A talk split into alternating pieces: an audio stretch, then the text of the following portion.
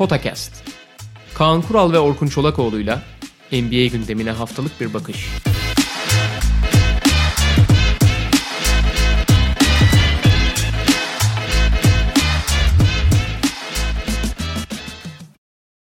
Merhaba, Podcast'e hoş geldiniz.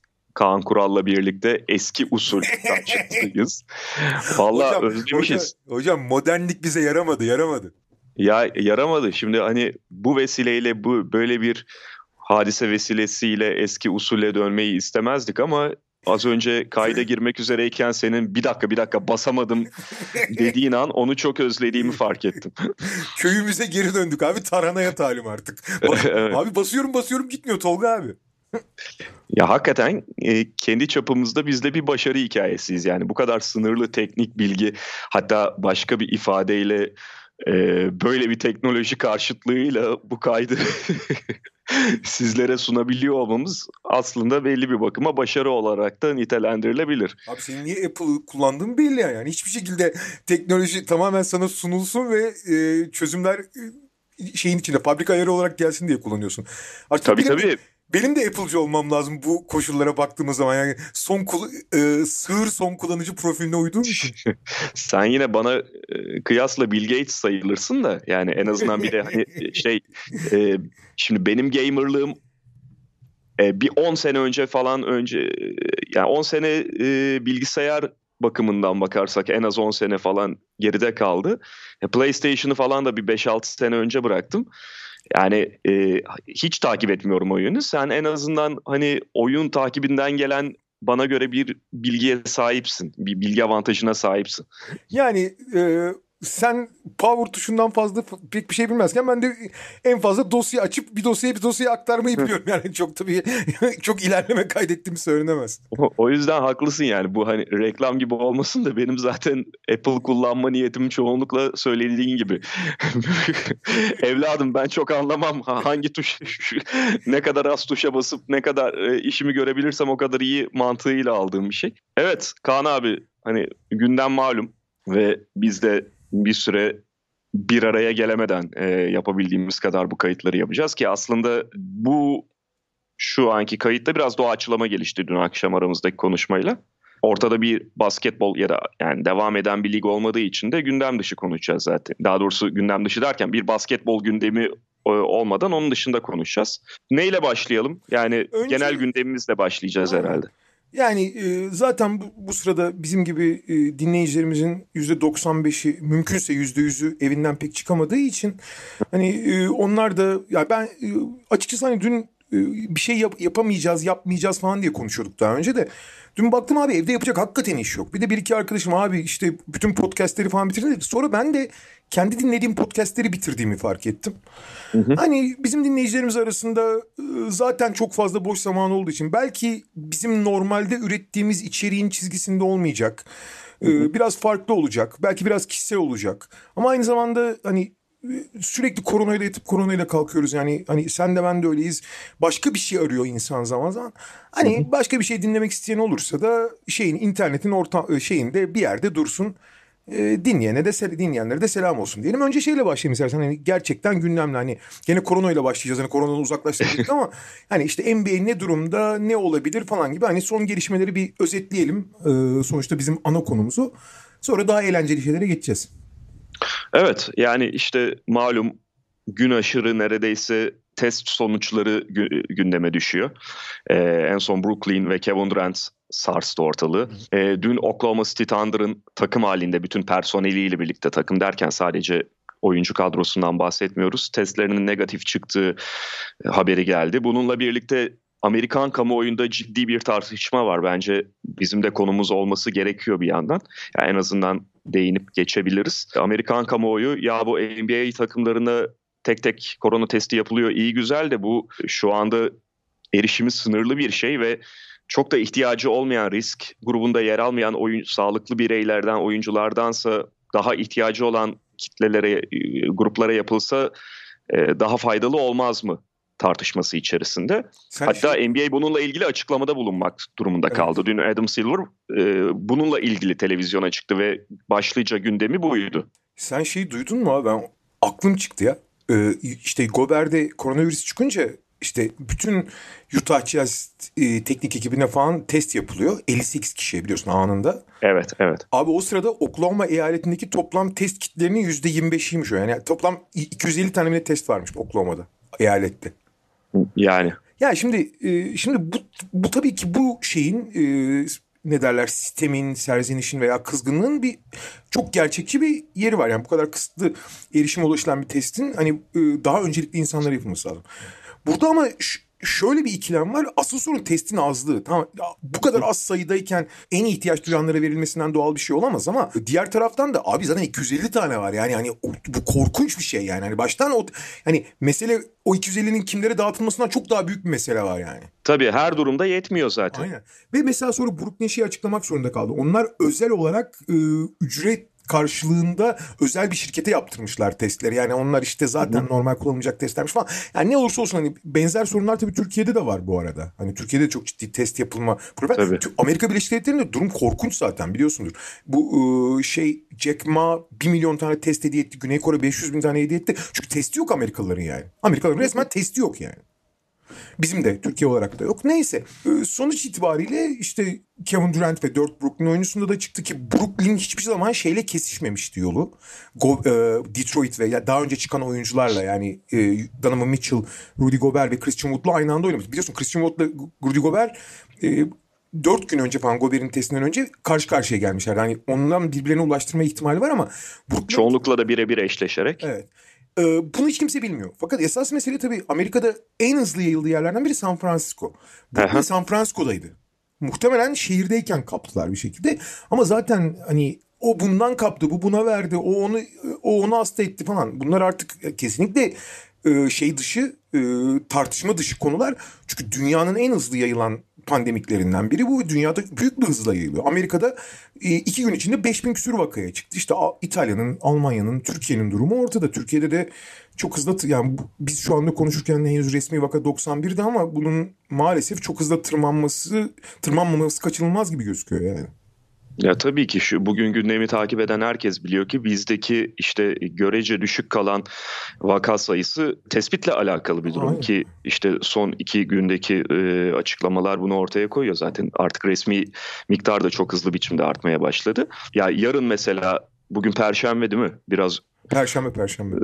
Gün şeyi de karışmaya başladığı için sürekli böyle evde durunca yarın işte Lakers'ın testleri açıklanacak. Son Brooklyn'le onlar oynamıştı çünkü. E, ama yani tabii ki bu dönemde e, oyuncular oyuncuların pozitif çıksa bile hani bir haber oluyor ama ne kadar önemli bir haber orası ayrı tartışma konusu. Yani şey konusunda itirazlarda insanlar haksız değil. Özellikle bu dönemde yani ilk testleri anlayabilirim ama oyuncular da artık evlerine çekilmişken e, o testlerin ne kadar anlamı var ayrı konu. Hani belki bununla ilgili bir gündem oluşturulmasıyla takımlarda e, ihtiyacı olanlara testleri sağlama konusunda ellerini taşın altına sokabilirler ki Amerikan kamuoyunda, NBA kamuoyunda o konuda bir hassasiyet var biliyorsun.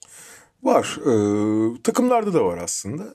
Tabii sonra en çok gündeme gelen konu doğal olarak hani sağlıktan önemli bir şey olmaz ama bunun yaratacağı etkiler özellikle mesela oyuncular ve takım sahibi NBA'in gelirlerinin korkunç düşeceği her sektörün olduğu gibi ortada önümüzdeki yılki salary cap'in ne olacağı konusunda ciddi soru işaretleri yaratıyor ama oraya kadar gitmeden önce işte bu oynanmayan sürede tamamen e, o maçların olmasıyla hayatını devam ettiren bir sürü insan var. Oyuncular ve takım sahipleri ve antrenörler dışında. Yani salon çalışanları, bilet görevleri vesaire vesaire gibi tüm gelir kaynakları bu maçların oynanmasına bağlı olan bir sürü insan var yani. İşte onlar ne olacak? İşte bu yüzden e, önce zaten bu iş olur yani koronavirüs açıklanır açıklanmaz Mark Cuban ilk açıklamayı yapan da hani biz çalışanlarımızın haklarını kesinlikle koruyacağız dedi. Daha sonra işte değişik belli oyuncular bağışlarda bulundular ve şu ana kadar da 22 takım 30 takımın 22'si resmi açıklama yaptı. Yani hani e, kesinlikle mağdur edilmeyecektir çalışanlarımız diye. Biraz şey oldu tabii yani e,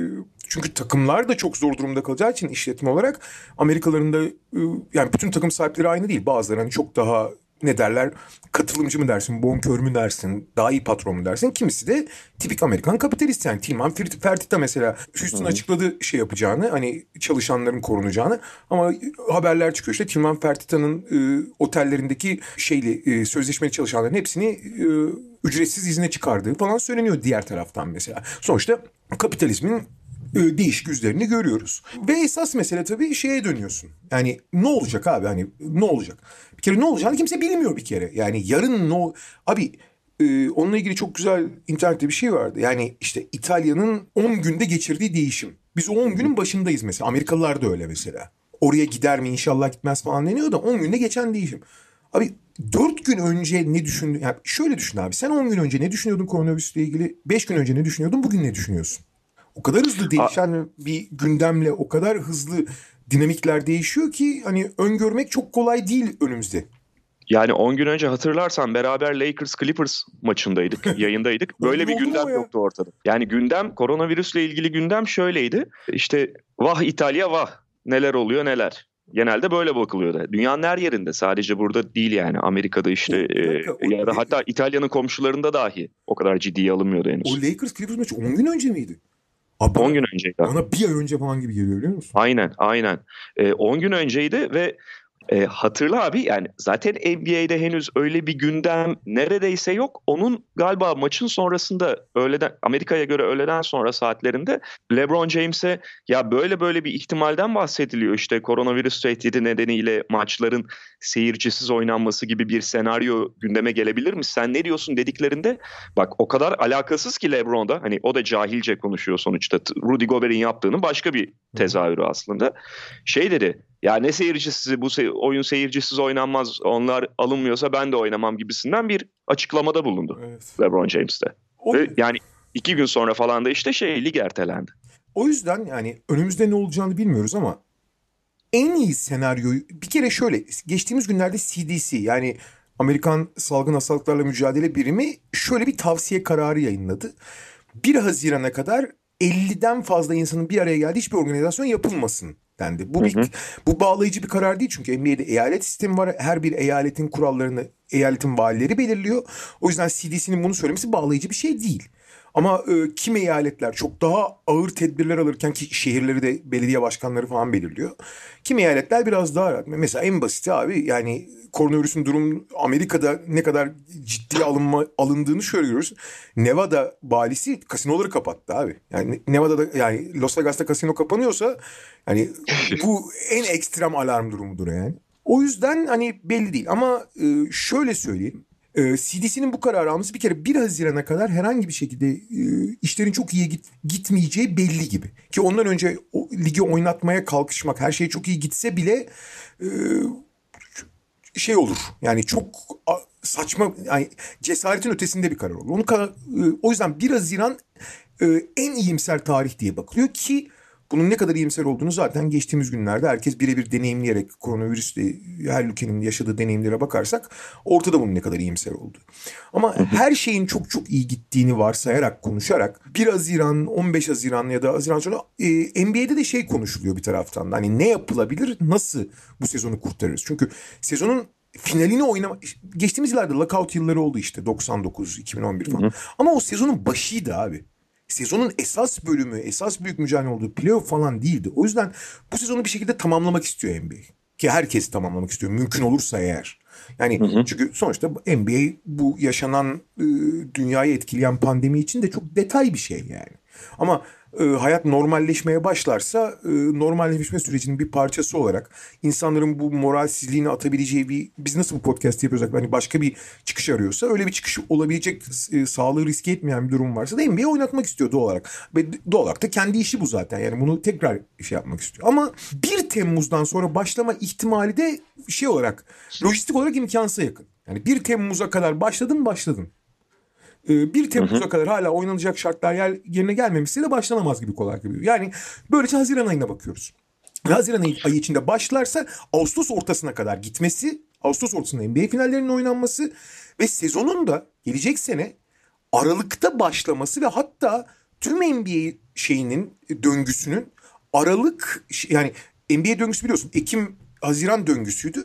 Ara, Aralık Ağustos döngüsüne NBA'yi getirmeyi düşünüyor NBA, e, NBA yönetimi. Yani o evet biliyorsun tam e, bu gündem henüz değişmeden önce Atlanta Hawks CEO'sunun benzer bir evet. önerisi vardı. Yani ben, mesela benim çok katıldığım bir öneri değil ama mecbur kalabilir NBA ve sürekli hale gelirim bilmiyorum ama en azından bir senelik bunu deneyebilirler söylediğin gibi. Ee, ve şimdi eğer iyi senaryoyu konuşuyoruz ve Haziran'da oynama kararı alındı. E, iki tane küçük senaryo var. Yani bunların dışında bir şey olma ihtimali çok düşük. Belli sayıda takım belki 8 belki yani en az 8 en fazla 20 deniyor bunun için. Senaryolar bunlar tabii ki. Yani hiçbir şey bildiğimizden değil. Hı hı. Hani e, ilk 4 dörder sıradaki takımı 8 takımı alıp işte direkt konferans yarı finalinden başlayarak tarafsız bir sahada Las Vegas olabilir, başka bir yer olabilir. Sadece takımların ve işte görevlilerin olduğu e, seyircisiz bir ortamda 8 takımlı bir playoff oynamak ya yani bir işte ne bileyim kupa finali gibi falan yani ya da küçük bir turnuva gibi veya 16 takımla aynı şey yapmak veya hatta 20 takım olup hani ilk 4 son 4 sırayı belirlemek için e, aralarında bir öneleme oynaması da konuşuyor. Eğer şartlar çok uygunsa daha geniş bir turnuva şeklinde. Veya her şey çok daha iyi giderse yine seyircili oynama opsiyonunun imkansız olduğu düşünülüyor. Takımların antrenman sahasında yani iç saha avantajı oluştursun diye çünkü takımın kendi antrenman sahasından daha rahat olduğu bir yer yoktur. Takımların kendi antrenman sahasında oynayabileceği, seyahat edeceği birbirine ama antrenman sahalarında maçını yapılabileceği bir senaryoda konuşuluyor. Ben onu çok gerçekçi bulmuyorum. Çünkü seyahat etmek başlı başına bir risk zaten. Ee, boşta işi de zorlaştıracak. Bir şehirde bir turnuva çok daha bana mantıklı geliyor. Olabilirse eğer belki hani standart hani 8 takıma düşünmeyelim 16 takıma düşünmeyelim ama ilk tur e, eskiden olduğu gibi 5 maç üzerinden olsun. Hatta ilk iki tur 5 maç üzerinden olsun. Konferans finali ve finaller 7 maç üzerinden olsun denebilir. E, böyle hani iyimser senaryolar böyle formülleri düşünüyor. Geleceğe yönelik senaryo konuşmak bile şey geliyor ya biraz zor geliyor. Tabii. Yani o kadar dediğin gibi yani iyimser dediğin şey bile aslında o kadar idealden uzak bir senaryo sonuçta ortaya koyuyor ki bakalım ne olacağını göreceğiz. Yani elbette en kısa sürede bitmesini ve normalimize dönmeyi isteriz ama önümüzü de göremediğimiz bir durum içerisindeyiz. Yani ee, şeyden bahsettim bu arada bu hani ne kadar tüm takımlara ve tüm takım sahiplerine yayılmasa da bazılarının yine çok farklı davranışlar içerisinde olduğunu görüyoruz. Mark Cuban'ın özellikle liderlik etmesiyle belli takımların ve belli oyuncuların yardımlarda bulunması, işte Dallas Mavericks lig tekrar başlayana kadar en azından her ay içerisinde aylık periyotlarda 100 bin dolarlık e, yardım yapacağını açıkladı mesela vakıfla birlikte. Başka takımların ve oyuncuların yardımları var. Yine salon çalışanlarına senin de bahsettiğin o bu durma süreci içerisinde gelir kaybı yaşayacak olan salon çalışanlarına ve e, diğer çalışanlara yönelik yardımları var. Rudy Gobert 500 bin dolarlık bağışta bulundu. Başka oyuncular yine devreye girdi. Antetokounmpo ee, vesaire. Antetokounmpo ki bu hani süreç devam ederken daha da artacaktır muhtemelen. Bu da güzel bir şey. İşte yani böyle böyle aynı gemi içerisinde gerçekten oluyorsun. Lafta evet. kalmıyor ve hakikaten insanların e, zor günlerinde onlara omuz verdiğini böyle hissettirebiliyorsun. Yani e, bir sürü hemen reaksiyon veren şey oldu. Söylediğini takım ve oyuncu. Yani hepsini ayrı ayrı takıyoruz ama burada e, diğerlerini ayırmak için söylemiyorum ama çok etkileyici bir figür vardı onu söyleyeyim. Abi Zion Williamson ilk reaksiyon verenlerden biriydi. Ve Zion sonuçta bir çaylak abi. Tamam yani NBA oyuncuların hepsi gibi o da zengin. 10 milyon dolar para kazanıyor sonuçta böyle ama. Daha da yap dünyalığını yapacak. Yapacak. Zaten yani, e, ayakkabı sözleşmesinden falan filan. Acayip paralar kazanacak. Eyvallah yapsın. Ama abi anında 1 milyon dolar verdi. Yani 100 bin dolar, 200 bin dolar. 1 milyon dolar verdi. Ve öyle güzel bir mesaj yazmıştı ki abi. Tabii ki ona yardım ediyorlar o mesajları yazmak için ama hani çok işten olduğunu hissediyorsun abi işte geldiğimden beri beni ailem gibi hissettirdiler falan diye ve hani e, kariyeri boyunca 100-200 milyon dolar kazanmış bir adam değil bu yani. yani 10 milyon dolar direkt 1 milyon dolar vermekten hiç çekinmedi ve çok şey oldum ya hani vay falan dedim e, Zion'dan hani tabii ki diğerlerinin yanında öne çıktı. E, çok, e, diğerlerini küçümsemek ya da gölgelemek için söylemiyorum ama Hani çaylak bir oyuncunun o kadar çabuk reaksiyon verip o kadar çabuk öyle içten davranması da atıyorum Antetokounmpo 100 bin dolar o da 100 bin dolar verebilirdi. Anlatabiliyor muyum? Hani şey değil. Hı hı. Ee, şey yaptım. Ee, çok tabii daha oyuncu olarak da kişilik olarak da çok tanımadığımız için hani şey oldu. Dikkatimi çok dikkat çekici ve çok etkileyiciydi yani özellikle yazdığı metin falan da. Evet, evet. Ee, maalesef durumlar biraz e, basketbol dışı konulardı. Başka var mı ekleyeceğin gündemle ilgili şu anda? Öyle yok yani hani biraz senin de söylediğin gibi sonuçta üzerimizde hoca bir gölge bu gündem ve evet. e, konuşmadan geçmek de olmuyor. Özellikle bu dönemde hani belki bundan sonraki kayıtlarda mümkün olduğunca uzaklaşırız. Ama e, biraz değinmiş olduk. Başka konulara geçebiliriz. Geçelim. Yani demin de dediğimiz gibi sonuçta artık basketbol durmuş olduğu için e, şu anda devam eden bir aktüelite üzerinden korona dışında konuşamıyoruz ama zaman zaman geçmişe yönelik konuşabiliriz. Zaman zaman çok böyle uydurma konular ve gündemler üzerine kendi gündemimizi ortaya çıkarabiliriz. Böyle yaz aylarında ESPN'in falan sürekli ilgiyi taze tutma amaçlı üretim polemikleri olur ya. Zamanla belki o, o tip şeylere yönelebiliriz. Vallahi biz Amerikan mutfak için böyle acayip uydurma bir şey format geliştirdim ben. Onu yapacağız. Ne o? İşte abi 30 takımın gelmiş geçmiş en iyi e, 7 oyuncusunu yani ilk 5 ve 2 tane yedeğini belirleyip hani hem onların üzerine koyayım hani tarihte neydi önemi falan deyip hem takımlardan bahsedip sonra aralarında fantezi turnuva yaptıracağız. Güzelmiş. Ha, fena değil. Deneyeceğiz bakalım. Böyle şey hani eğlencelik bir şey. Biz de şey dedik hani bu kadar e, doğal olarak insanlar biraz karamsar hani benim doğam çok karamsar değil ama benim de bayağı içim karardı son günlerde ki çok normal hani herkesi herkesin reaksiyonu farklıdır ama şu anda çok olumlu düşünecek bir şey bulmak zor. Biz de hani olumlu tarafından bakalım ama şey dedik hani ne yapabiliriz? Ben hani basketbolu niye seviyorsun gibi bir muhabbet var ya yani hani niye Aha. basket ne, neden basketbol biraz anlatsana falan gibi. Durma. ya bu şeydi geçen gün dinlediğim bir podcast'te de hani konu bulamadıkları için onu konuşuyorlardı da. Ee, ben de hani zaman zaman dile getiriyorum. E ben hep şey diyorum. Bir kere hep şey derdim ben zamanında. Diğer sporlara baktığın zaman çok popüler sporları, çok üst düzey takım sporları için konuşuyorum tabii. Hı hı. Basketbol çok bağımlı değişkenlerin sporudur. Yani çok bir mühendis sporudur. Yani e, en basit örneği bunu en iyi nasıl anlatırsın? Ben e, bir basketbol maçını hiç seyretmemiş olsam bile istatistik kağıdına baktığım zaman maçın maçla ilgili çok ciddi, çok sağlıklı bir fikrim olabiliyor. Yani işte bir takım 23 tane top kaybetmişse, diğer takım 11 tane top kaybetmişse o maçı 23 top kaybeden takımın kazanma ihtimali çok düşüktür. Ve kazanmışsa hemen bakarım hani kaç yüzdeyle ne, kaç yüzdeyle attılar işte hani kaç üçlük soktular.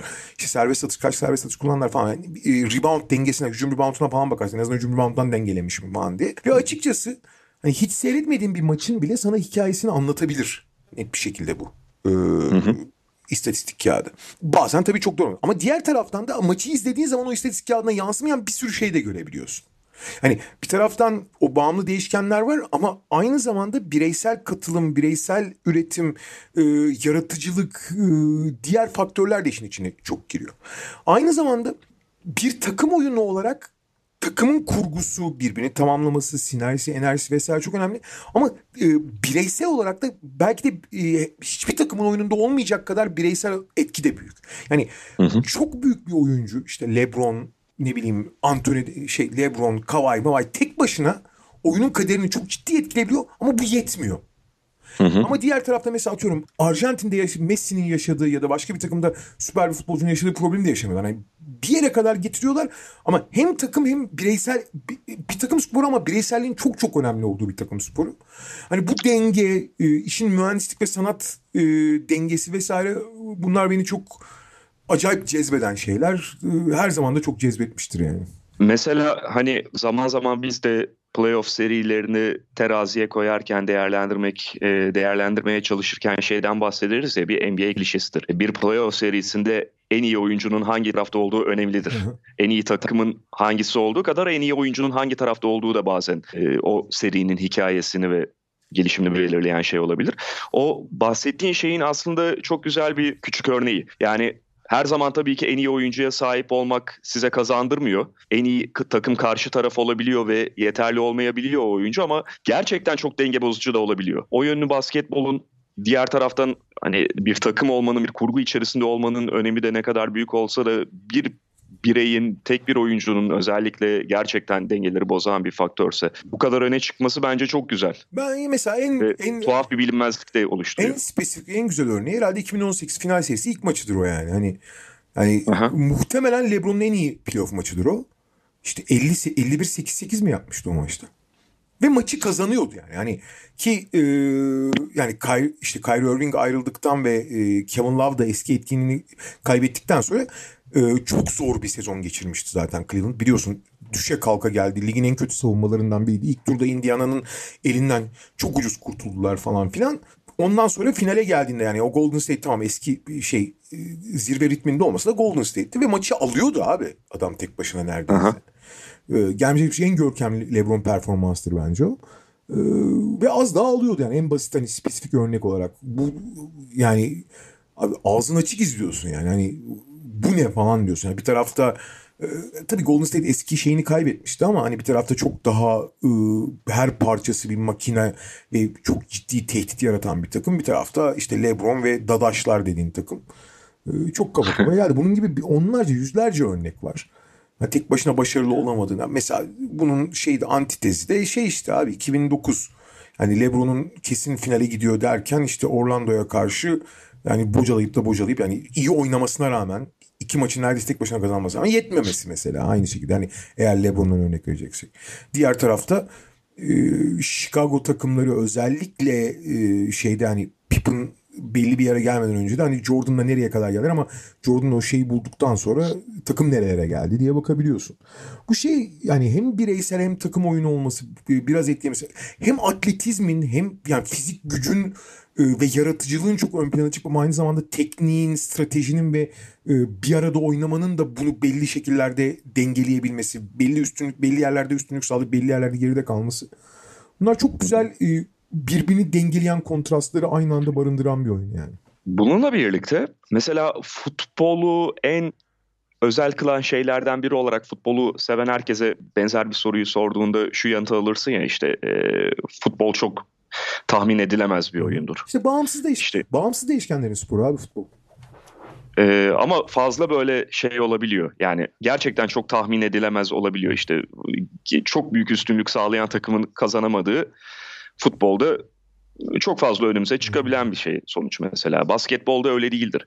Ve bence basketbolda öyle olmamasının da kendince çekici bir tarafı var. Ki ben hani futbol da çok severim ama belki de hani hayatımda hemen hemen denk vakit ayırdığım iki spor arasında böyle bir fark olması da bir taraftan ikisi açısından da e, ayrı ayrı cezbedici bir taraf ortaya çıkarıyor benim için. Abi e, sonuçta farklı şeyleri beğenmek, keyif almak Bundan daha normal bir şey yok.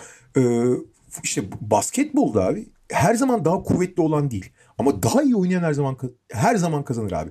Eğer birbirine yakınsa başka faktörler, şans vesaire de işin içine girer ama bir takım hı hı. diğerinden net bir şekilde sahada maçtan önce değil ama maçta üstünse o takım kazanır abi. Futbol, evet. Futbolda hatta başka diğer takım sporlarında falan da e, çok var. Yani bir takım daha üstün olduğu halde kaybedebiliyor. Özellikle futbolda daha fazla bu. Basketbolda o öyle bir şey yok yani. Evet ve bazen gerçek anlamda ondan da tatmin oluyorsun. Tabii, tabii. Yani tabii ki ezici üstünlük e, sıradan hale geldiğinde insanı sıkan bir durum. Bahsettiğim o değil ama kaliteli bir mücadele görmek ve sonunda da senin de daha iyi olduğun olduğuna inandığın tarafın kazandığını görmek onun da getirdiği bir tatmin var kesinlikle. Basketbol bunu sağlıyor yüzde hemen hemen yüz oranında. Ve şey basketbolda şey mesela daha iyi olduğun bir takım sahada daha kötü kalırsa ve üstünlük kuramazsa o zaman da çok net bir şekilde niye olmadığını, nasıl olmadığını, kimin hangi parçaların ne hatalar yaptığını, neyin altını dolduramadığını, e, potansiyelin ne kadar altında kaldığını çok daha net görebiliyorsun. Futbolda onları görmek o kadar kolay olmuyor çünkü. Evet, evet. Ve başta söylediğin şey yani bu e, işte istatistikler üzerinden basketbolun izlenmese de belli bir ölçüde okunabiliyor olması herhangi bir maçın e, o çok kıymetli bir şey. Yani bir gecede 10 tane maç var diyelim NBA'de. Tabii ki hepsini izleyemiyorsun. 2 tanesini izledin diyelim. Diğer 8 tanesinin yani özetinden ne kadar fikir sahibi olabilirsin. İstatistiklerle de tamamen tabii ki e, ne kadar beraberinde bir şeyler okusan dahi bütün maçı anlayamazsın ama en azından bir fikir edinebiliyorsun ve çok daha fazla takımın çok daha fazla oyuncunun takibini bu sayede sağlayabiliyorsun. Zaten sporla kurduğun bağda o çok önemlidir. Yani takip etmek, oyuncuların, takımların hikayelerini biliyor olmak. O hikayelerin büyük bir bölümünde sahada olup biten hikayesi sonuçta. Şey mesela ben her sabahki ritüelimi söyleyeyim. Hani dün bir gece önce mesela maç anlattıysam diğer maçlara çok bakamamış oluyorum doğal olarak. Hani maç anlattıkça da başka maçlar. Sonra eve geldikten sonra işte açıyorum abi ESPN Enhanced Box, Box skorunu. Ee, istatistiklere bakıp sonra recap'lere bakıyorum. Yani işte maçla ilgili ne yazmışlar işte oyuncular ne demiş falan küçük küçük notlar falan oluyor. Maçla ilgili notlar maçta oyunculardan maçtan demeçler falan onları okuduğum zaman benim kafamda bir resim oluşuyor abi zaten. Ha orada şey diyor işte müthiş bir son bölüm oynandı. Acayip şeyler oldu falan diye. Acayip bir şeyse sonra o zaman ha bunu ben o zaman şey izleyeyim. Daha dikkatli izleyeyim. Hani özetten bakmayayım falan. Bir de o zaman Lig Pass'tan açıp izliyorum sonra mesela maçı da. Şey, sonra mesela ama çoğu zaman çünkü gecede ortalama 7-8 maç oluyor. Bazen 12 maça kadar çıkıyor. 13 gün 13 maça. 7-8 maç olduğu zaman hani e, eğer maç anlatmışsam zaten sadece o maçı izlemiş oluyorum. E, çünkü gidiş geliş falan da düşünürsem başka maçı izleyecek zaman olmuyor zaten. Evet. Belki hani bir maçın devresini izlemiş oluyorum döndüğüm zaman. O kadar yani. E, normalde oturursam da hani yarım yamalak izlediğim için maçları tabii ki konsantre oluyorum. Yani bir maçta çok ekstra şeyler falan olursa. Ama izlemediğim maçları da çoğu zaman yani ki maçların yüzde 75'ini izlemiyorum doğal olarak. Hiç bakmamış bile olurum. Hani izlememeyi bırak. Ee, 1230 tane maç var çünkü. Ee, şey oluyor ama yani e, bu işte istatistiğine bakıp hikayesini okuduktan sonra çok net bir fikrim oluyor maçla ilgili benim zaten. Yani takımların, oyuncuların bireysel performansıyla, takımların performansıyla ilgili olarak. Ve yani bununla birlikte bu tabii her lig için, her organizasyon için geçerli olmuyor ama bu sadece basketbolla alakalı da değil. E, aklıma geldiği için söylüyorum. E, işte bu hikayeleri bilme, belli hikayeleri okuma ve oyuncuları, takımları tanıma tarafı çok önemli oluyor bir şeyi sevmende, bir şeye ilgi duymanda. Abi bilgi yani bilgi güçtür ve bilgi kadar bağlayıcı yani ona sahiplenici, kendine ait hissettirici başka hiçbir şey olmaz. Zaten NBA'nin en büyük avantajı hani İngilizce biliyorsan özellikle İngilizce bilen insanlar için abi öyle anormal bir bilgi akışı var ki Hani şelalenin altında oturuyor gibisin. Kafana yağıyor abi bilgi. Her detay, her Aha. şey hikaye. Çok kaliteli yazarlar, çok kaliteli yorumcular, çok kaliteli analizler, antrenman sahalarından muhabirler falan. Her tür bilgiyi, ilişkileri, şunu bunu falan. Sosyal medya çağında iyiden iyi oyuncularla da direkt hani oyunculardan da direkt bile aldığın için hani her detayına hakimsin abi. Abi şöyle söyleyeyim. Ben Türkiye Ligi anlatıyorum iki yıldır. Çünkü Aha. ligi 16 takım. Çoğu yıllardır tanıdığım oyuncular vesaire. Tamam oyun, yabancılar çok değişiyor biz. 16 takım ortalama işte her, her takım 10, 10, 12 yani 12 10 kişi 12 kişiyle oynuyor tamam mı? Abi 160-200 civarında oyuncu var. Abi ben NBA'deki yani son 50 oyuncuysam ama 400 oyuncu Türkiye Ligi'ndeki 200 oyuncudan daha iyi biliyorum ya. Evet. Yani bu biraz da benim ayıbım da olabilir ama tamam benim ayıbım Ben Afyon'daki oyuncularla sadece Afyon maçı anlatmak dışında ıı, gerçekten çok az onlarla ilgili bilgi vesaire alıyorum. Ha oyuncuların performansını falan biliyorum. Ama işte ne bileyim şeyleri nasıldır bir aralarındaki ilişkiler nasıldır, koçla ilişkileri nasıldır, şey, e, koçların felsefesi nedir falan bunların hani Türkiye'de öyle bir gazetecilik falan yapılmadığı, yapılamadığı için falan çok daha az bilgi akışı var. Keza hadi bırak hani basketbol biraz. Abi futbolda bile görüyorsun ya. Futbolda bile e, kaç tane röportaj, kaç tane oyuncularla ilgili hikaye falan okuyabiliyorsun doğru düzgün yani. Ya bir kere saklanıyor abi. Evet bir kere saklanıyor oyuncular. Yani bunu ıı, bununla ilgili daha önceki podcastlerde de yıllar önce falan konuşmuş olabiliriz. Özellikle belki Avrupa ve Türkiye tarafını yaparken. Sen de hani yıllardır bu sektörün içindesin ve benden çok daha iyi biliyorsun. Oyuncular geride tutuluyor ve çoğu şeyi söylemelerine izin verilmiyor. Ya bırak oyuncuları hani ben şey de yaptım. Sağ kenarında maç sonrasında aşağıda muhabirlik de yaptım geçmişte. Ee, biliyorsun Türkiye'de hani bu röportajları falan organize eden daha doğrusu en azından arada aracı olan medya sorumluları var kulüplerin. Ve ben teknik adamların bile röportaja getirilirken o aracı olan medya sorumlusu tarafından bir soru sadece şu şeklinde bize talimatlar verildiğini gördüm. Yani bu kadar teknik adamına dahi yani normalde kulübün sözcüsü gibi hareket eden insanlara dahi belli konularda güvenilmiyor. Hocam. Ya da onu o şeylerden, yükümlülüklerden uzak tutmaya çalışıyorlar kulüpler. Ama böyle yaptığın zaman işte böyle koruyucu olmaya çalışırken aslında insanların uzağında tutuyorsun bu karakterleri ve bu kadar karakterleri tanımamıza senin benim ya da başka milyonlarca insanın bu karakterleri tanımasına izin vermediğin zaman da o zaman işte bir robotlaşma ortaya çıkarıyorsun. Ve yani ve o zaman abi tamamen hamaset edebiyatından işte şey edebiyatından yürümeye devam ediyorsun. İşte klasik abi dış mihraklar falan söylemlerine geliyorsun.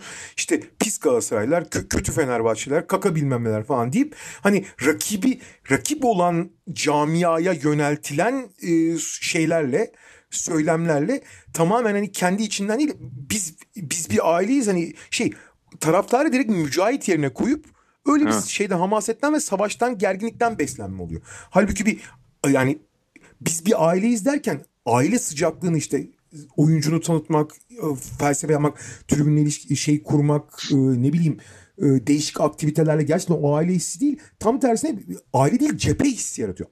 Abi biz bir aileyiz değil biz bir cepheyiz söylemi var Türkiye'de. Evet evet çok doğru ve o çemberin içerisinde kalmak isteyen muhabir de bu defa işte bizim Amerika'da örneklerini gördüğümüz profillerin, insan hikayelerinin, insan hikayelerinin peşinden koşmaktansa o çemberin içerisinde kalmak, o şeyin içerisinde, cephenin içerisinde tutunmak için bu defa resmi ağızdan konuşmaya başlıyor. E, cephe, Dışarıya sallamaya başlıyor. Cepheye mermi taşımaya başlıyor bu sefer. Evet, evet. Hatta mermi sıkmaya başlıyor karşıya yani.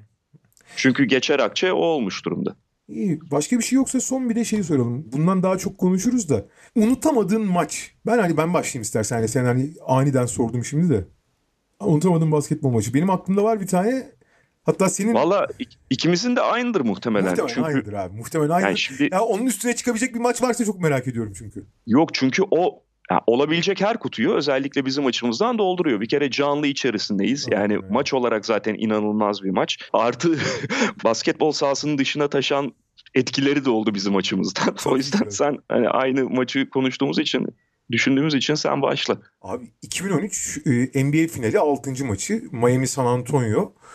E, Orkun'la biz e, canlı olarak Miami'de işte American Airlines Arena'daydık o sırada. Yani maçı bir kere bilen biliyor, bilmeyenler de o maçı mutlaka izlesin. Gelmiş geçmiş en acayip maçtı herhalde. Yani ben onun üstüne maç koymuyorum hani bireysel olarak. Benim orada olmamdan bağımsız yani. Çünkü hani her maçın şimdi bir maçın hikayesini anlatmaya kalksan işte maçın bir, bir ya da iki en fazla kırılma anı vardır.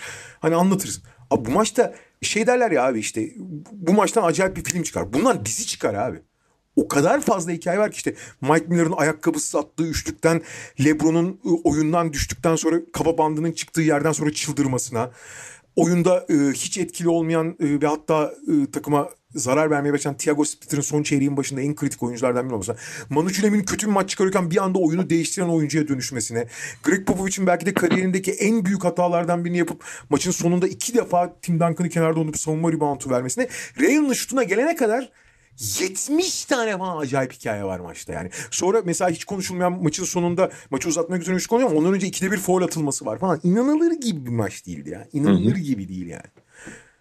E, Michael Miller'ın ama benim abi ilginçtir mesela herkes tabii Ray Allen'ı falan hatırlıyor falan da ben hep abi Mike Miller'ın o ayakkabısı attığı üçlük hep benim ak o, o maç deyince hep o, o sahne aklıma geliyor. Bizim tabii hani bireysel olarak da şey çok acayip değil mi? Ee, yani pek çok kişi biliyordur bu Spotakast dinleyen ama Abi maçın son çeyreğinde tribünlerin e, ciddi bir kısmı boşalttı tribünleri. Gittiler evet. sonra tabii e, Amerika'da kurallara göre salondan çıkınca geri giremiyoruz. Kapıları da yandılar. Kapılara içeri girmeye çalışıyorlar. Giremedi. İçeri çıkanları da geri almadılar kurallar gereği. Böylece yani ciddi şekilde böyle 3000 4000 tane falan seyirci anormal büyük paralar verip maça maça bilet almış ve e, öyle bir özveriyle davranmış. Belki de tarihin en iyi maçını seyredemedi bir taraftan da. Ya kişisel sahnemizi de biraz anlatalım. Anladım. Şimdi tabii gerçekten maçı izleyenler zaten hatırlayacaktır. San Antonio şampiyon oldu gibi neredeyse. Son saniyelerinden, son bölümünden bahsediyoruz. Ama bir taraftan da sürekli mola alınıyor falan. Ee, San Antonio'nun şampiyonluğu demek yani daha doğrusu San Antonio'nun o maçı kazanması demek şampiyonluğu anlamına geliyor. Serinin bitmesi anlamına geliyor. Ee, biz de daha Amerika'ya gelmeden önce planlamamızı şöyle yapmıştık. İşte San Antonio Miami arasında gidip geleceğiz. Ama tarihi belli bir dönüş biletimiz var. Los Angeles'tan aktarmalı olarak İstanbul'a geleceğiz. Yani Los Angeles'a gidecektik. Los Angeles'a da Las Vegas üzerinden gidecektik. O akşam seri bakıyoruz ki yani görüyoruz ki bitiyor. Sen bir yandan molada e, ertesi günkü ertesi günkü oteli falan ayarlamaya çalışıyorsun ve uçak biletini. Abi hatta galiba şey yani bir noktaya kadar gelmiştik ve şey o akşam da Miami'deki oteli boşaltacağız. Abi sonra Miami akıl almaz şekilde maçı çevirdi. Önce uzatmaya götürdü ardından kazandı. Bizim iki gün daha orada kalmamız gerektiği ortaya çıktı. Ve salondan çıkmadan yerimizden kalkmadan e, Miami'de iki günlük daha otel aradık. Evet abi çünkü şey o e, söyledim o otelde bizim normalde kaldığımız otelde yani Çünkü gidip geliyorsun sürekli. Kaldığımız otel yer yoktu. Başka otele gitmek zorunda kaldık. Başka otel yer aldık. Evet. O sırada tabii yaz olmuş. Miami'de doğru düzgün otel bulmak imkansız falan ama resmen son çeyrekte ben şeye bakıyordum ya. Bir taraftan şey sitelerinden uçak bileti işte Vegas'ta kalacak yer falan bakıyordum yani. Sonuçta şeylerle biraz dalga geçtim şimdi ama hani tribünleri boşaltıp e, salonu boşaltanları biz de aslında bir, teknik olarak en azından kapıda salonu boşaltmıştık yani. Tabii tabii biz de şehri boş yani. Şehirden gitmek üzereydik. Ya ve şey Real'ın o üçlüğü bizim Los Angeles'taki en az artı bir günümüze mal olmuştu. Tabii tabii. Yani işte biz 3-4 gün işte 3 gün falan Vegas 3 gün Las Vegas yapacak Los Angeles yapacak diyorduk ama 3 gün Vegas bir gün Los Angeles yapıp dönmek zorunda kal yani dönmek zorunda kaldık. Zaten dönüşümüz belliydi. 3 gün Vegas bir gün Los Angeles yapıp dönmüştük. Ya tabii bu arada Türkiye'de gezi olayları var. Biz hani o kadar enteresan bir 3 hafta geçirmiş olduk ki orada. Tabii tabii. Yani yolculuklar yapıyoruz. Yolculuklar da öyle kolay kolay değil. Yani uçuyorsun ediyorsun San Ant mesela San Antonio'dan Miami'ye gidişimiz tamamen bir günümüzü alıyordu. Çünkü San Antonio'dan şey Houston üzerinden gitmiştik. Keza Miami'den Houston'a uçtuk. Houston'dan San Antonio'ya arabayla yolculuk yapmıştık. O da bir 3 saat falan sürmüştü. Hı hı. Yanlış hatırlamıyorsam. Ceza, cezayı da oradaymış. Cez... Kaan Kural'ın hız merakı bizi bizi yargıçın önüne çıkardı. Ya resmen mahkemeye çıktık ya öyle yargıcın önünde. Evet. Ve e, 400 dolara yakın bir hız cezası vermiştik. Bayağı böyle bir e, yapmayın arkadaşlar. Hız çok yanlış bir şey. Amerika'da hiç yapmayın. Amerika'da hiç yapmayın. Ya hiçbir yerde yapmayın. Kendiniz için yapmayın her şeyden önce. Evet, evet. Eş, biz eşeklik ettik. Ya daha doğrusu ben eşeklik ettim. Orkun'un bunda suçu yok. Siz yapmayın lütfen. Ben de müdahale etmedim o yüzden belki. E ne diyecektin abi? Neyse bu haftalık bu kadar diyelim o zaman. Evet. E, yani dediğimiz gibi kendi gündemimizi kendimiz belirleyeceğiz bundan sonra. Artık üretim konularla, belli tartışma konularıyla, sohbet konularıyla Belki bazen tekrar karşınızda olacağız. Çok fazla olmamak kaydıyla da basketbol dışında bazı şeyler de konuşabiliriz. Çok Hı-hı. sınırlı olsa da. E, haftaya görüşmek üzere diyelim o zaman. Evet, kendinize dikkat edin. Tekrar tekrar aynı şeylerin üzerinden geçip size de uyarılarda bulunmamıza gerek yok. Podcast dinleyicisine güveniyoruz zaten. Kendinize dikkat edin, evde kalın mümkün olduğunca. Hoşçakalın. Hoşçakalın.